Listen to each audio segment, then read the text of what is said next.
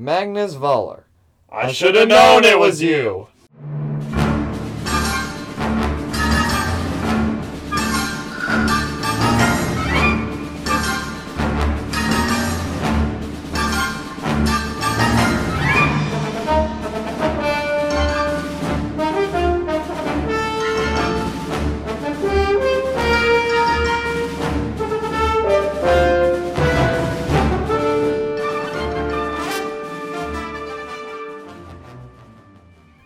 Hello, everyone, and welcome back to another episode of the Indiana Jones Universe, a podcast in which we learn more about the character of Indiana Jones, exploring other content in the Indiana Jones universe. As always, I'm Will, And I'm Max. and thanks for joining us for episode 24, in which today we're continuing our discussion and exploration of the Indiana Jones and the Staff of Kings video game. It's been a while since we've talked about this. I think it was like episode 11, was it? That we talked about the first like level. Uh, but we're moving on to uh, one of the most important parts of the expanded universe in Indiana Jones, and we've been talking about the Young Indiana Jones television series a lot. And that's the main basis for where all of these extra stories come in. But just like in Star Wars, a lot of the video games also supply a lot of new stories and content for us. And video games nowadays are what I like to call them as basically interactive movies. And there's so much depth to a lot of these video games now uh, that it's almost like a story in a mini movie in itself. So uh, we're looking at one of my favorite video games of all time, and probably a really, really good Indiana Jones story that some consider would have made an even better movie than Crystal Skull. So uh, we're moving on to level two, San Francisco Chinatown. And just as a bit of a refresher, uh, the first level was Sudan, when uh, Indy actually travels to Sudan and is looking for this sort of artifact, obviously. And then he meets with uh, Magnus Voller, uh, an old uh, friend that he had in college. And he is, of course, after uh, this certain artifact, just like Indy is, and of course, Indy learns how to throw some punches, use the whip, all that sort of stuff as you move progressively through the game. And towards the end, there was a scene in which you can control a plane. And you went through this kind of cave in Sudan, and then you ride off into the sunset, and we transitioned right here in a level 2 San Francisco Chinatown. Uh, now, before we get started, one thing I did want to mention that we didn't bring up last time is we are talking about the PS2 version of the game. And actually, I don't really play video games that much, so I was actually able to get the PS2 version of the game to work on my personal computer at home. So I'm actually playing Staff of Kings on my computer, and if you want to learn more how to do that, you can look it up on online. Uh, but uh, just as kind of a frame of reference as we're going on here, that's what we're referring to when we talk about the game. So without further ado, let's jump right in, shall we? Yes, we shall. So, something I found very interesting. One, the scenery is beautiful in the first cutscene here. You know, we have the fireworks, and we have Indy, and we have just just beautiful scenery. Like, Right. it's kind of like. And At first, you know, when I saw the fireworks, I thought, "Oh, we're actually in China." But no, it because you know there's that building that kind of looks it's Right. very uh, Chinese style. But Right. you know, then we, as we'll learn later, you know, this is just uh, you know our neighborhood in San Francisco, right? Right. And what I found interesting too is talking about that Chinatown aspect of San Francisco. This is a kind of location we've never really seen before in an Indiana Jones movie No. or anything. And we talked about this in our ep- filming locations episode. How the filming locations really uh, express this idea and give you that nostalgic feel. And two of the themes that I think I found in this second level that really got me, first of all, interested in the game in the first place. And these two motifs that I want to bring up and talk about today. The first one, the classic Indy style adventure. And this is a motif that we've been talking about throughout basically the entire podcast, and one that we're going to reiterate. And what we mean by a classic Indy style adventure is what is that nostalgia? What what makes you feel like it's like the movies, right? Right. Because that's what really gets fans and gets us interested in these stories is when we have, you know, a little bit of hints at things Harrison Ford would do as things that were in the movies, and a lot of that what I feel like was presented here in Chinatown. And to, and the second thing is to add the locations to that aspect. It really gives you that Indy style feel. Yeah, I mean, you know, what's uh, you can't just ha- say, "Oh, this is an Indy adventure," and go walk hiking in the woods and find, you know, just a piece of metal. That's not an Indy adventure. An Indy adventure consists of a lot of main things, but right. It, it's very specific in Right. terms of the order that we're looking for in a good story, and that's one of the reasons that I think Crystal Skull, whether you liked it or not, you can still argue was a different kind of forefront. It was a different frame Right. in the Indiana Jones style that we had here. And so going Hence off the of that- reason we will be having a four-hour rant on it. But that's right, not I mean- but one of the things that I like about this was that we had that, and so we have this new location, obviously, and we have this narration from a man by the name of Archie Tan, as he is talking about something called the Jade Sphere and the disappearance of Indy's old professor, Charles Kingston. And this is something new that we've never heard of before. We don't know who Charles Kingston is, Archie Tan, Magnus Voller. Characters are completely new here, which is really, really nice. And uh, we see then Susie Tan, Archie Tan's, da- uh, I think, you know, granddaughter or something. Yeah. And then all of a sudden she gets abducted. kind of like Marion in uh, Raiders of the Lost Ark. Exactly. A great idea going off of that nostalgic feel right here. Yes. And we'll start bringing up a lot of those as we go throughout. But yes, there are many of them. Exactly. And then, right here actually, Indy runs through this kind of alley area as one of my favorite uh, pieces. Well, I say that about every John Williams piece by this Yeah, point, right? okay. one of my favorite tracks from Temple of Doom, Fast Streets of Shanghai. And it almost gives you that Temple of Doom kind of, you know, thought in your head, right? You know, because it, had a little bit of that similar Oh, style of Temple yeah. of Doom. Right, and he's running through the alley. Right, Susie is I mean- being taken away here, and we, he plays that as we see him go through this Chinatown alley. And I mean, it's fitting. Shanghai is in China, so right, you know it it's very, fitting. very fitting. And also, th- then we we're done with the cutscene, right? We actually start getting into the main frame of the game here. First thing I wanted to mention, talking about Temple of Doom feel, right, and this kind of idea here. Indy kind of explores these back alleys of Chinatown, as they say. Right. And the first thing I noticed is it has this very city, kind of almost dark and gloomy, kind of in, in terms of the concept yeah. art. yeah, and the concept art kind of conveys that. It and it kind of gives off this very kind of scary, dark tone here. That as Yeah. Indy goes through these back alleys of Chinatown, which by the way, great concept art for this. I really liked the idea of that. Yeah, it kind of gives off, you know, like that, the vibe that something's not right here, or someone's watching me, or something Right. like that. Exactly. You know? And that happens right as Indy turns the corner. All of a sudden, we see a bunch of these guys here. Right. And this is in the basically the first kind of fight that Indy explores in this level. And uh, what plays is actually the track you heard today, uh, Chinatown Alley Fight by Gordy Haab, one of the composers uh, for the game. And one of the things you noticed originally is that this soundtrack actually is kind of based off of something by John Williams here. Yes, it sounds suspiciously like Slave Children's Crusade or The Parade of the Slave Children by John Williams, which is used in Temple of Doom. Right. Which I find very interesting because, you know, if you listen to any of Gordy Haab's music and Ray Harmon's music, you will notice that a lot of the tracks that they wrote for this game sound suspiciously like John Williams, which, Right. I mean, I guess is a good thing because, you know, they're modeling after John Williams. It, it's for an Indy game. What do you expect? But, you know, I just found that very kind of interesting. And this sound, this li- literally, this is basically, I would say, a remix of Slave Children's Crusade. It literally is. But again, going off of that, it makes you think of Slave Children's Crusade. Therefore, it makes you think of the movies. Right. So all the merrier. And I mean, I guess this you could say even this um this level may be based off of Temple of Doom. I, in a sense, I mean, you talk about the the the opening there, right? When they when you know he's with Short Round and Willie, and they're going through that car chase there. That same sort of setting and idea, but this time a little bit more kind of toned down almost. Yes. And then what's interesting here is uh, you obviously fight the guys. And first of all, I really like the combat in this game. I, I just wanted to start off with that. I really like the combat in this game. I, I think this game has, and we've already seen this in these first two levels, has a great mix of everything. yeah. We have exploration, open world type stuff. We've got Indy fighting and punching, using the whip not just for combat, but Yeah. also, and we see this a lot for almost physical objects.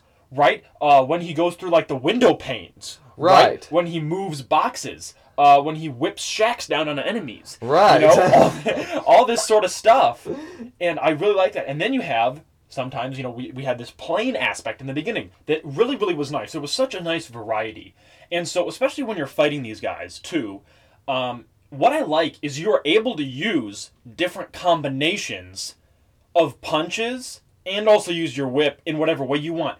Because it makes you kind of almost feel like you're Indy, right? You have the choice Right. to do that kind of thing. right. You know, I mean, you don't. Ex- you you get to choose what you're doing, like what character you're going to be, or how you're going to portray the Indy character in this game, right? Exactly. You know, you could just be a lazy bum and just whip all your enemies, or you could decide to smash them into fish tanks. Right, and all this sort of stuff. Exactly, and so it, it almost gives you a little bit of freedom to control Indy as a character. Right. Which was which, which was really interesting, and so as uh, and actually they were sometimes hard. Some of the Oh, fight yeah. battles. they were sometimes hard a little bit as you're going through the game, especially as they progress and get harder a little bit. These ones are a little bit easier, but just a few four or five guys. Sometimes you've guys got guys running out of nowhere, and all of a sudden you've got you know 10 uh, or 15 guys there, right, right? all, all of a sudden.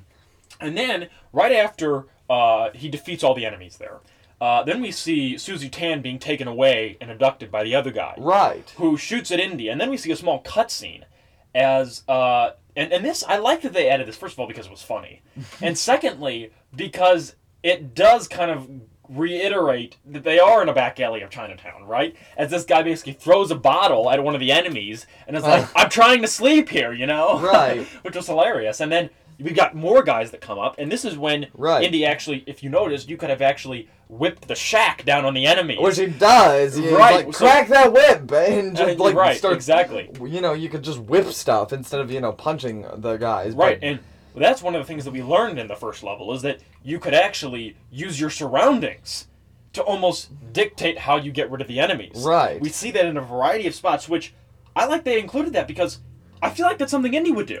That is is. something Indy would do, I think, in a lot of these movies, and you have to bring back some of these things that Harrison Ford would do. Oh yeah. You I definitely mean, do. It's de- definitely, especially the stuff that Indy does, like breaking through windows or fighting guys, is definitely in the style of Harrison Ford. It definitely is. Yeah.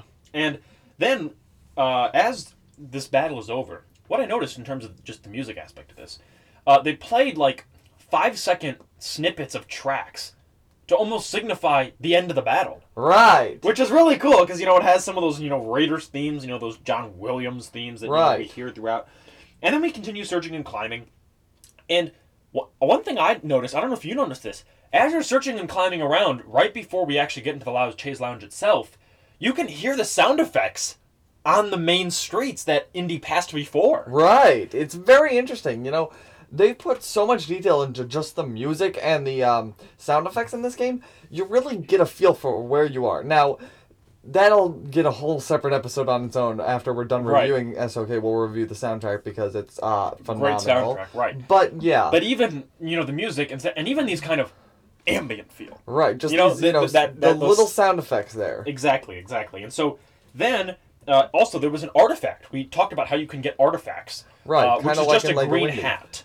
Right. Um, but what I found a little bit disappointing is you couldn't actually see the real artifact. I, I like the archaeology aspect of Indy. right. And so it was just a green hat. Now, if you go into the journal in the main menu of the game, you can actually read on what each artifact was. So that's nice if you're kind of into the archaeology Yeah. history. But in terms of finding it, it was just a green hat to symbolize you found the artifact. So Right. that was one over the bunker there. And then uh, Indy uh, then moves kind of this warehouse area. And this is what we're talking about. He uses these physical forces to move the objects and uses his feet to actually get into the warehouse area. And then Right. he actually gets into the, what's supposedly called the Lao Che's Lounge. Right, which has its own song on its own, which you've, I mean, named Lao Che's Lounge, but Right. it's a beautiful, you know, it's a nice uh, upbeat piano theme, kind of Right, like, and it has that kind of old record, kind of grainy sound as you're Right. under the basement itself. So that was really cool that they had that in there as well. Yeah, and you know, you'll notice they have all this counterfeit money kind of sitting around. Like, it really gives it that eerie feel a little bit, you know, like, what's going on here? Who's Lao Che? Now, Lao Che is uh, from Temple of Doom, as you'll recognize, you know, in the uh, uh, Shanghai Club. You know, he's one of, uh, le- well, he has a bunch of henchmen, you know, Chen, uh, Hu, Wu Han, Kukan, you know, Yeah. all of these people. But here he's just, you know, I guess it's kind of cool that they incorporated him into this game too, which doesn't really base off of any of the movies. Right, he's not even in the game, but he, no, that's what it's called. Right, you know, and it's very very interesting, and you know, something I wanted to mention, especially here.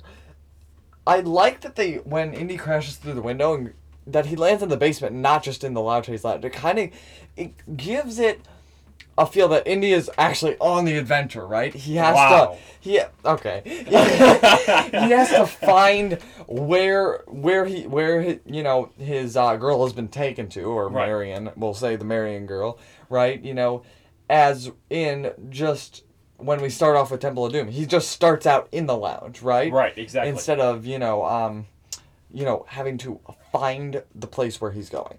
Exactly, and when, when you get that artifact, uh, you actually get into the actual lounge itself, and uh, then we see all these enemies in this area. There's a guy playing a live piano. There's a pool table. Again, concept art, great for this. Yes. I love that they made it feel like the time period, and you also had these weird fish tanks in there, which we actually learn you can use, and there's also a gong in there. So you know all these enemies are in there, and you know what I find funny? The guy's just playing the piano the whole time. Yeah. Well, all of this havoc is just wrecking behind him. Now, as we'll find out uh, very soon, the uh, the piano guy is kind of a good guy, I guess you could say. He's- well, or a neutral guy, we'll say, because he's he's not on uh, he's not on uh, side, but he's also not on Indy's side. He- Right. He's I mean he's just being paid to play the piano, and and the track that he's playing sounds a lot like a song by Scott Joplin called "The Entertainer."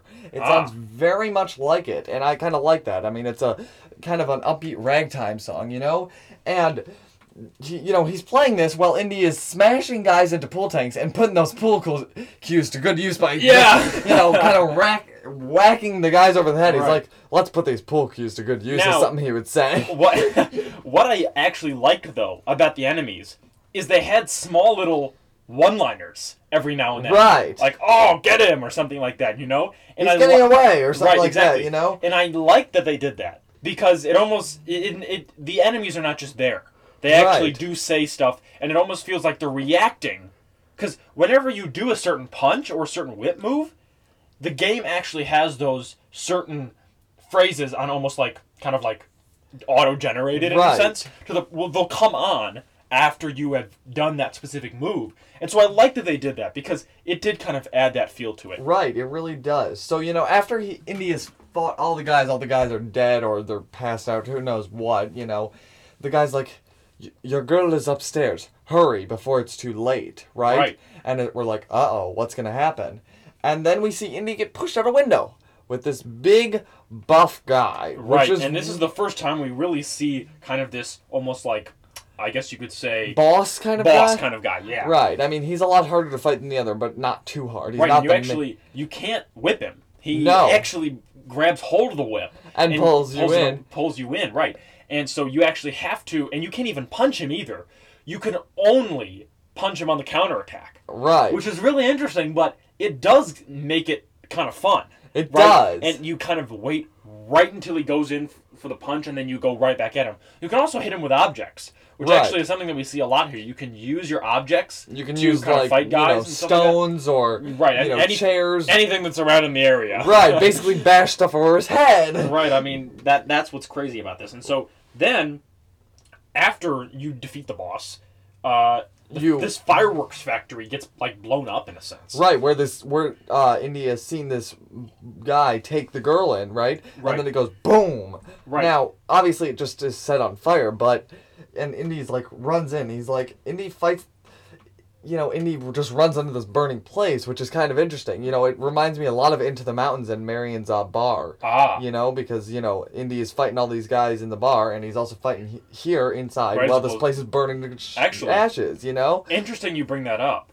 I found a little bit of a hint to this. So, when he goes in, Indy is kind of in this fireworks factory. Uh, you'll notice that a sound that uh, the, one of the tracks that plays is from Raiders, one of the classics, the fist fight slash flying wing. It plays. I did not notice It- that. One of the classics. And what's interesting is, first of all, that track obviously gives you that Raiders nostalgia, right? Right. But you mentioned how it almost felt like you were in Marion's bar with everything kind of on fire and you have to fight all these guys. Right. That's what I like. It also reminded me a little bit of when he's fighting the guy at the plane. And you'll notice Yeah. some of the moves that you can do. There's glory moves that you can Right, do, which give you can kinda- go- which ki- give you like extra points and stuff. Yeah. When you can actually go onto the pipes and swing it and then kick the guy from there. One of the things that you'll notice when you just kind of fight the guys in this general area is it does kind of seem like something Harrison Ford would do in Raiders of the Lost Ark. And that's one of those things where the music just adds to it. Speaking of Raiders of the Lost Ark, let's talk about the revolver. Because that happens right after this scene, right? Exactly. They teach him how to use the revolver, right? Which is very interesting because as as we see in Raiders of the Lost Ark, instead of fighting the guy with a sword or glory Right, moves, the he just takes out the revolver and shoots the guy. You right know? now, bring now. Here's something I wanted to talk to you about. The revolver is not something that's always used.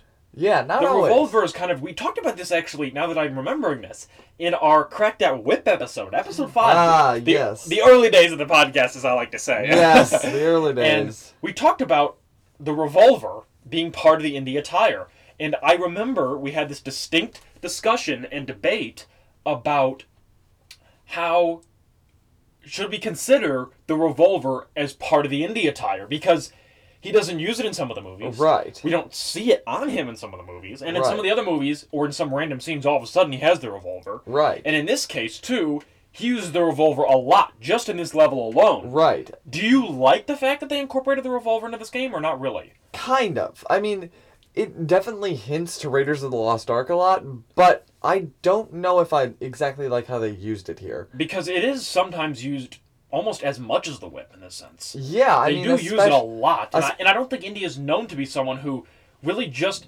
his whole objective is to preserve history, put it in a museum, right? And I don't think he's going with the intention of using a revolver to kill enemies. Right. You know, he punches them, knocks them out for a few seconds. But so the fact that they use the revolver so much, I'm not sure if that if if if you really like that because that's not something that Indy would, would have done really in the movies that much. Yeah, I mean, it's not. Again, he only uses the, uh, the revolver once or twice in Raiders, I think, right? Yeah. You know, uh, he just uses it to shoot the guy, and that's about it. And then we don't see it really ever again. As here, he uses it m- for most of the combat stuff, especially. You know, there's Exactly. there's at least two or three shootouts here, and in a sense, he almost uses it more than he uses the whip in this level, which I don't. I mean, I kind of like it. It gives it a new perspective Yeah. but I don't like it in terms of it doesn't really represent Indy like Indy. I guess I, you could I say. completely agree with you. I like the new perspective. Not sure if I agree with it in terms of Indy as a person. Now, one thing I did like, talk, speaking of new perspectives, uh, there was a lot of almost like exploration and climbing going on.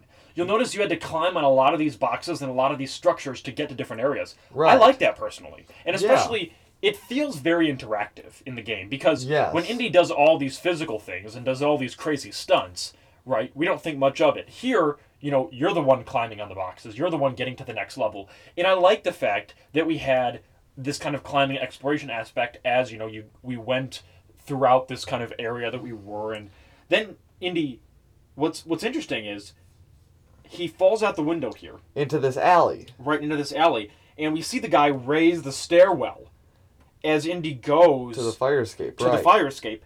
And then this, Indy, you know, is Yeah. kind of like, well, what am I going to do? And then he sees these boxes and this um, garage, I, I think it was, or Yeah, some like some structure that was low enough that he could get to it, right? And he climbs on that and goes on this ledge, and that way he's able to access the fire escape without having to, um, you know, do whatever, you know, Right. I guess shoot the guy Now, from down below. One thing I did like a lot, and we see this throughout the game, and we see this throughout the movies. You, you mentioned how he whips to the ledge. Right, He just barely gets there. right, On the tip of his fingertips. And actually, the game is created so that it's not oh, just whip, you get across. No, no, no, no. You could barely get across. And then you actually have to use the controls to actually almost like hoist yourself up. right, Because you're almost you're dangling there. And I like that because that's something we'd see in the movies. right. Speaking of the whip, when I when he first fell out of the window and he pulled up the fire escape, my thing when he climbed up on the boxes, I'm like, well, why didn't he just whip down the stairs again? It's easier than climbing up on all this ledge. Like, Right. his whip was long enough. A fire escape is not that high. He could have just whipped the thing down and run right That's out. true. I mean, I didn't understand why he didn't do it. But I mean, you know, it's. I mean, uh, here's the thing. If, I I mean, mean, in the game, if you would have said the whip down the fire escape, it would be like, all right, what's the point, you know? Yeah, but but- that is well- true. I think, like to your point, using the whip a little bit more is something I would have liked to see. They u- do Yeah. use it a lot, and they do use it a lot in some of the other levels. But I, I would like to see more of the whip, just because, and, and even in the movies too. So- so- Right. I, I go back and think about this now. The amount of times we see the whip is actually not as great as you may think. No, it's not the as first time we think. see Indy with the whip action is in the um, uh, is in what's it called? Uh, oh, Cairo. Yes. Right? When you know he's starting to fight some of the guys and Marion's with him and the Monkey Man and all that sort of stuff.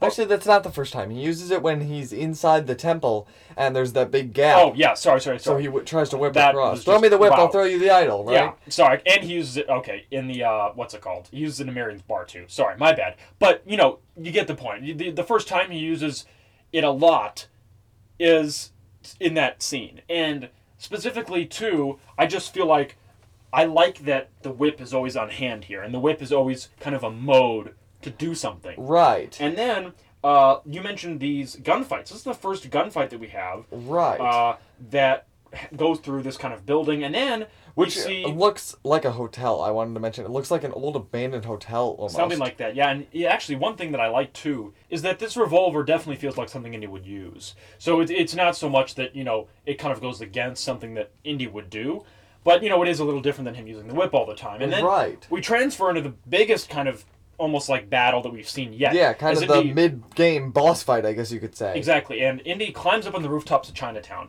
And speaking of which, a lot of these tracks that we've used are unreleased. And actually, on our website, we have a link to where you can access the Staff of King Center. You go down to the bottom, a channel called Wedwards 105 uh, is where you can actually access a lot of these tracks in a Staff of Kings playlist. So go there, check it out if you're interested in some of the music, and we'll talk about it in a review, of course, as well. But moving off of that, uh, Indy, you know, jumps down to the billboards, and the guy literally says, "There, under the billboards." You know, they know it's Indy, and you've got three different guys basically shooting at Indy, and this is when I think they almost use the revolver a little too much. But what I did like is that you could actually shoot some of these other physical things that actually went down on the enemies. Right. You know, you can, you know, you can shoot this big water tower as we see, right? You know, as the guy runs behind, and I something I love about this battle is he moves closer and closer, right? He moves around in this battle. As most of the battles, you don't do that, or you move one or two times. This time, You're moving all over the place. Right, and this is right about the point that he rescues, you know, the girl that, who's been taken, because this is that final boss who is uh, holding her captive, right? And he Exactly. shoots the water tower, and the guy, you know, gets down, then he moves, but the guy gets back up because water's not going to hurt him, right? Right. Then he shoots down the sign, and that's really what kills him because, you know, he gets electrocuted, and water and electricity don't really mix. Right. Now, one thing I did actually like too that I wanted to bring up is I like how Indy uh, goes on the goes on the on the wire line on the whip. I really like that. that was awesome. I, I really like that. That that that to me is a classic Indy move. Something Harrison Ford would do. I really like that, and especially the concept art here. Very elaborate. I like that. And so the dragon light, like you mentioned, obviously is what get, Indy gets Susie to safety, and then the balancing of the whip is how Susie gets across. I like that.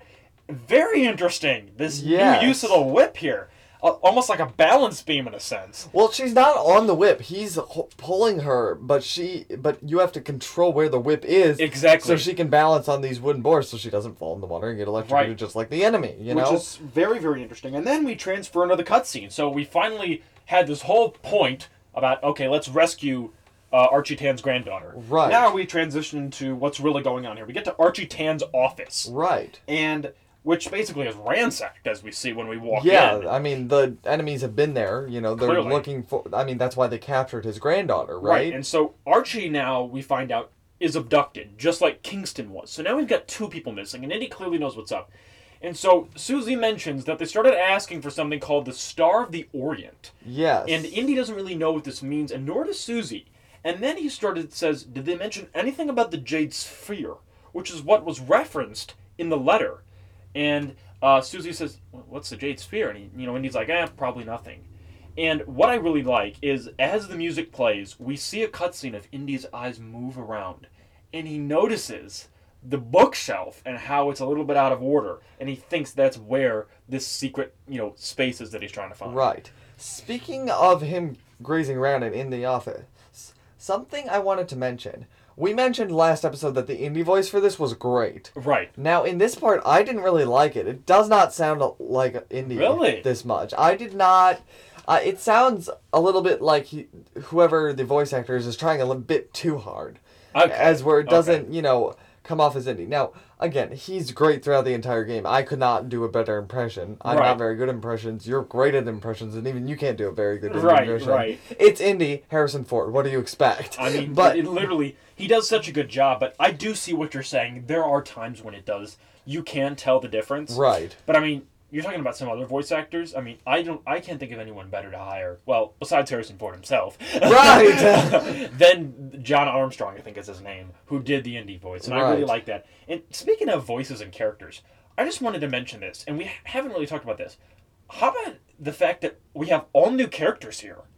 We don't have any nostalgic sort of characters and things that have been in past sort of uh, events or sequences. Marcus Brody, Sallah, none of these guys are here. And we mentioned this in uh, the first level. This is taking place just after Last Crusade, by the way, mm-hmm. for those of us who are wondering. Um, and so I like that it was just everything's new. You know what I mean? Yeah. It's nice. Everything's new. You're starting fresh, which is which was an interesting move, but also a good one, right? Portray anyone other than Indiana Jones in a video game? That seems a little risky to me. Yeah. You know what I mean? You know, because Indy is a little bit easier to portray in these types of roles, but I'm not sure if you then you're talking about something that is almost incorporating every character, right? And- Right. So I like that they did have a lot of these new characters in there, and so then there's an you go through the bookshelf, and actually, uh, one of the things I like about this game is the artifacts were not easy to find. No, they were not. You really had to look for them, and especially in one of the later. They were not in just out open places. You really had to go out of your way to go find them, right? Which is I like that because in a game like this, when you get to the end of the game, and one of the things that I was a little bit disappointed with when you get to the end of the game, you're basically done. Come back in two years, open up the game again. You're like, oh, you know, this was a fun game. Let's just play the whole thing again, right? right. Other than that, there's nothing really to do. And I like the artifacts and the glory moves, just those little things that you find along the way. Right. And also too, because that's something that I think would have been cool to see in the movies with Indy. Him finding all these archaeological Yeah, treasures that would have been cool. So when the bookshelf closes, right, you think, oh, just go down the stairs. You go back up. There's a small corner where one of the artifacts is. Right. I forgot about that. Yes, there's that small corner. And, you know, he goes down these stairs, right, and infiltrates the lair, which looks sus- suspiciously like the Mola Ram lair, kind of. It kind Really of, interesting. Well, I mean, the from the perspective in, of Indy, you know, he's hiding up in that little Oh, and he's looking oh! down on it. Now, I'm glad it, you mentioned that. It kind of looks a lot like that. Now, some, Wow, interesting. Something I wanted to mention him pushing the bookcase back and going down there reminds me of the movie Tron Legacy, which actually came out two years after this, which is very interesting because in Tron Legacy, um, Flynn, his son, moves Tron back and goes down into this secret area. Ah. And it reminds me a lot of this because it's kind of the same, you know, concept, like this secret area that nobody knows about. Right. And just because you notice, you know, in the movie, he notices some scratch marks on the floor. Yeah. Here, he notices the bookcase out of place. Another thing that I thought was interesting is towards the end of the uh, level here, we learn that Archie Tan was keeping the Jade Sphere because Kingston told him to keep it. Right. Meanwhile, I was thinking about this after the fact. He has this whole layer down there Right. just to get to the Jade Sphere. And we didn't really know who Archie Tan was. Clearly, he had something else going on. He, he clearly was like Indy in the fact that he had a lot of rare antiquities. And I want to bring up that fact that you talked about, about uh, potentially that cinematic choice. Right. To have Indy looking over, just like in Temple of Doom. Right. And meanwhile, we have this large room, and the guys are talking, and they're like, uh, you know, if we don't find that jade sphere, we're all dead men. You Oh, know, We gotta look for this thing. You know, the you know maybe the boss was wrong. As you know, they can't find it. They don't know where it is. And we see all these artifacts, and Indy looking down as the medallion plays, which is a great track. Because Right. remember, it's just like when Toht and the other guys come into Marion's bar, and it gets very suspicious and very you know climactic. Yes. And the same thing happens here when you play that track. Right, and Indy, you know, it, it plays as Indy is crawling across the ledge and pushes the barrel down. and Right. the- And the, guy's like, "What happened?" And jumps down. And he's like, "Let's go!" Right. You know? Now, another glory move you could have done, if you went farther, there was a huge chandelier at the end of the room. You whip the chandelier, it goes right on the boss. I did not notice which was that. a bit of a glory move, which was really really cool. I liked that to have that, and then Indy jumps down, and the fight begins. And then, uh, of course, there's a huge fight here. Uh, as what's really really cool is this is one. Each of the fights kind of gradually get a little bit harder, right. and then once the fight is actually done, Indy finds this chair, this mechanism, right. and he gets in it, only to realize there was an enemy still there. Shoots it, it you know uh, gets off the rail, and then you actually have to use the controls to as Indy fidgets with the lever to get it back on the rails. Right, to and it's going and- down this spiral spiral staircase. Then Indy jumps off, gets onto some sort of structure, which is actually the top of a mast on an old sailing ship right. as one of the young Indy tracks that's unreleased, The Great Wall, which we used in our Journey of Radiance episode, plays as Indy looks over this huge old bunker, this shipyard that clearly has been, you know, caved in as they built above the street level. And Indy looks over all this stuff and sees the sign that says the Star of the Orient, which is what they were looking for. And I love that snapshot. And then the mast starts creaking a little bit. Right. And then he has to whip and safely gets down with a thud at the bottom. Right. And, you know, he notices this light shining through the wall where underneath where it says Star of the Orient. Yeah. He's like, and starts pushing it, you know? But he can't break through. I mean, I, c- I don't think I can break through a solid wood wall. I don't think Indy could either. Right, So, and then he- and he's like, gotta find something to break through there. Right, he's like, there's got to be something around here I can use. you Right. know? which I originally thought was actually from uh, Raiders of the Lost Ark, which is not. It's from here. It is from here, yeah. It does sound like something he would say in Raiders of the Lost Ark. Again, going back, those little one-liners that he says. I also like how we see this in some of the later levels as well. Indy almost kind of talks to himself, himself sometimes, which is kind of funny. Yeah. Because it, it does feel like you're listening to his thoughts and you are Indy. And so I like that. And so now Indy, uh, there's another artifact you can go get if you go on top of the ship. And Indy uh, gets some of these wood logs together, Right. whips them down in a certain way, and gets through the Star of the Orient. And then you go in this very creaky kind of board area as you go past this bookshelf area. kind of and- like a shack, I guess you could say. Right. And then what I really like about this is as Indy turns the corner, right, he turns left, all of a sudden he comes out and he basically falls to his death.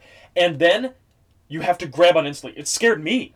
Yeah. And then uh, the controller vibrates as the entire other side and the floors just disintegrate down. Yes. And that was scary. Something I wanted to mention about that shack that he walked through.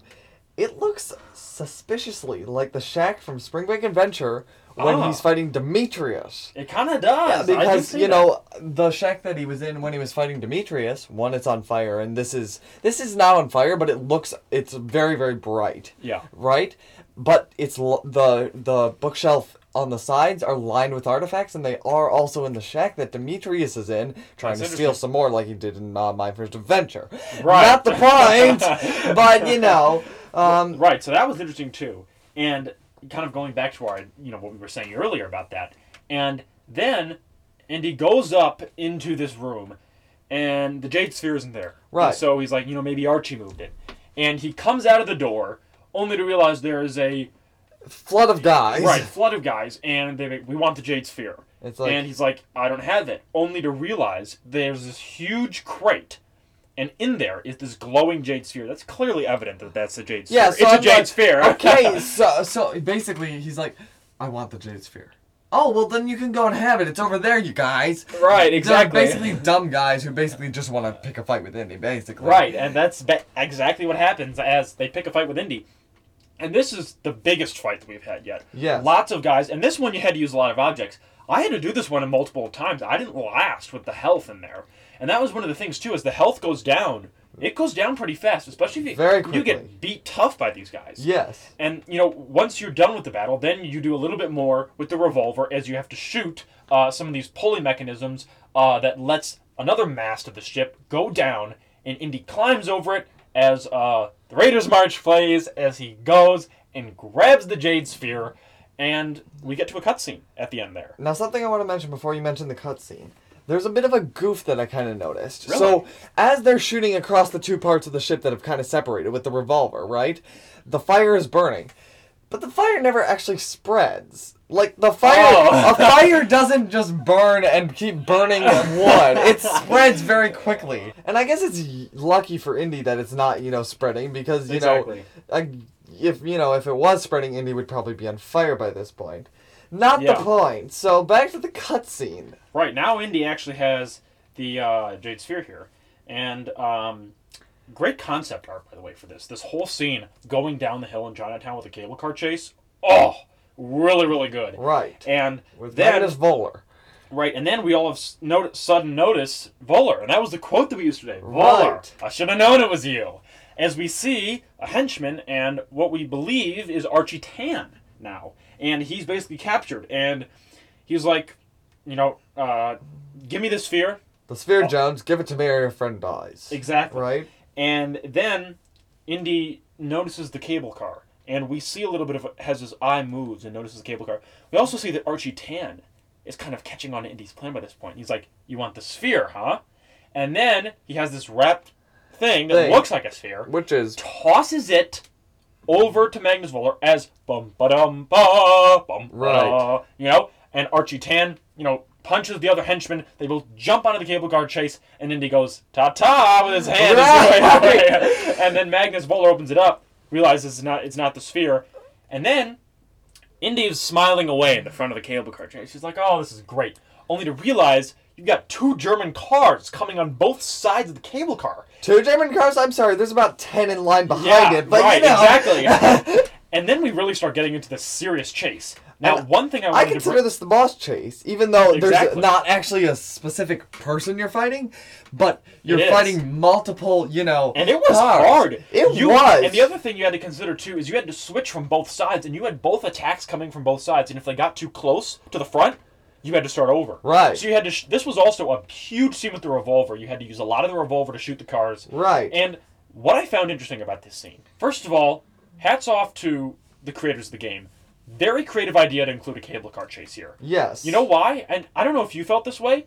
I felt like this would have been something Harrison Ford exactly would have done in the movies. Oh yeah, it's definitely something he would have done. It kind of reminds me of um when he's fighting on the trucks, right? You yeah, know. yeah, And you know he's on the horse and trying to fight the tank. It reminds me a lot of that. exactly. And- And, the track two cable car chase, you mentioned you noticed a little bit of a similarity for another John Williams track. Yes, it reminds me of lo- a lot of um uh the minecart chase. Ah, from uh Funny enough, you know actually, when they're when they're chase as well. right when they're in the mines and you know fighting the guys on the next minecart track Exactly. right and it just sounds a lot like it i mean to be fair it's kind of like the similar kind of thing you know you're on a minecart here you're on a Right. cable car same kind of I mean, it totally is something he would do in the movies too. And then Right. once you defeat all the guys, the train slows down, and uh, we finally start to hear Archie Tan, and he asks about Voller. He's like, Voller, this guy clearly seems to have known you. And Indy explains they were college friends under Professor Charles Kingston, who is still disappeared Right. right now. And he basically uh, went to the German black market, started working for some really bad guys, and that is the first thing that I thought of. Magnus Voller to me is a lot like Belloq. oh yes He's a lot like Belloq in the f- sense that, first of all, they were friends in college. Second of all, they were both good at some point and turned quote unquote evil because their in Indy's trying their to greed got the best of them basically Exactly. Their greed got the best of them as Indy is still trying to preserve it in a museum. Voller is the new Belloq. And what I really like about this is when you have a character that's going to feel like another character in Indy, it gets you more interested. So to have someone be like Belloq, and in this case Magnus Voller, I really, really enjoyed that. And I thought it was nice. And so, you know, then Indy realizes, all right, something's going on here, right? Clearly this Jade Sphere was worth killing for. It's time we start looking for answers. We need to go to the next place when it, where Kingston started looking for this, Central America. right And that cuts off as we finish level two, San Francisco Chinatown, and we move into level three, Panama, which we will do in another episode, one of the more interesting episodes, ever, sorry, uh, one of the more interesting levels of the game. Um, but overall, what do you think of San Francisco Chinatown? I liked this level a lot. It's very, very action packed. Yeah. Especially for the short time that it. I mean, if you were to do it perfectly, it really doesn't take that long to do it. But Yeah. especially, it's very action packed, very jam packed with lots of action, and not so much, you know, just la- lazily going around. You know, Right. like the first episode. it gets you involved. It does get you very Now, involved. what did, one of the, one thing I wanted to ask you: What did you think of the story?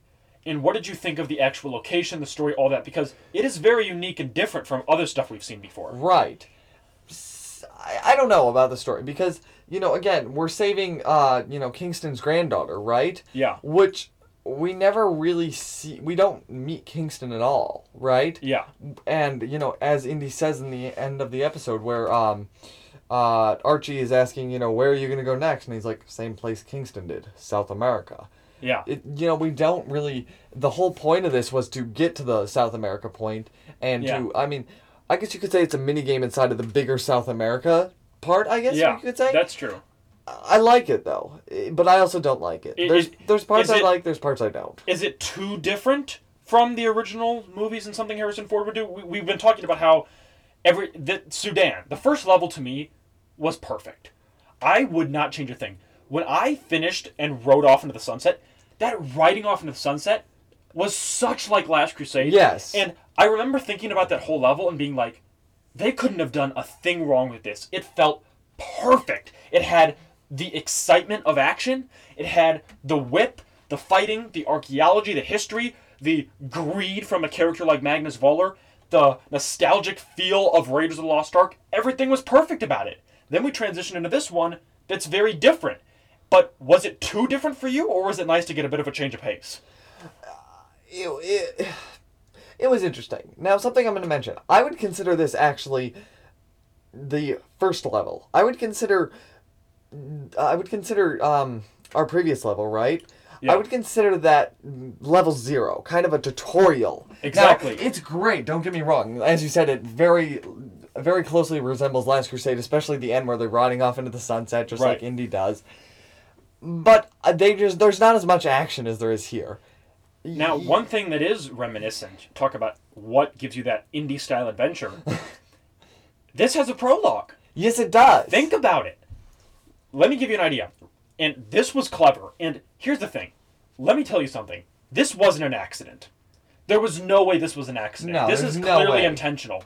And I love that they do this. Because here's the thing. Me personally, I like San Francisco Chinatown. Oh, I thought yeah. it was nice to have a little bit of a change of pace here, a little bit of a different storyline. But also, think about Raiders, right? We open up, Indy's going after the idol. He's going after the idol in this location, meets Belloq, who seems like a little bit of a minor character, turns out to be the big villain. Right. Then we transfer into the Ark, and Belloq reappears. Let's go to Staff of Kings. Indy starts off in Sudan, going after yet again another artifact similar to the idol. All of a sudden, we see Voller, who wants the idol. Indy runs away, escapes, just like he does, but just like in Raiders, Voller and Belloq both get the idol in their hands. Then we transition into San Francisco Chinatown, the actual part where Indy starts working with Archie Tan and figuring out what's going on, only to realize Voller was involved in all of it. My point being, you have such a great comparison and such a clear statement of Raiders here that I think what's so good about this game is it has a little bit of that new, uh, unique style that makes it exciting. You don't know what's coming next, Right. but also you have s- the structure is so similar to Raiders, and that's why I think these first two levels of this game have been absolutely great. Yes. Speaking of structure, I love how the structure of these levels, there and the scenes and like the mini fights that are in there between, you know, between the beginning and the boss, Yeah, very closely resembles how it is in the movies. Like, it, you know, for example, in Raiders of the Lost Ark, he's fighting Belloq in the beginning with the idol, and he, you know, he's uh, fighting Major Toht, but that's Right. not the big part of it. You know, he he may have lost the battle, but the war is just beginning, kind of thing. You know, Exactly. That's- and that's the same thing here. He may have lost the battle against, uh, you know, Lao Che or something, right. but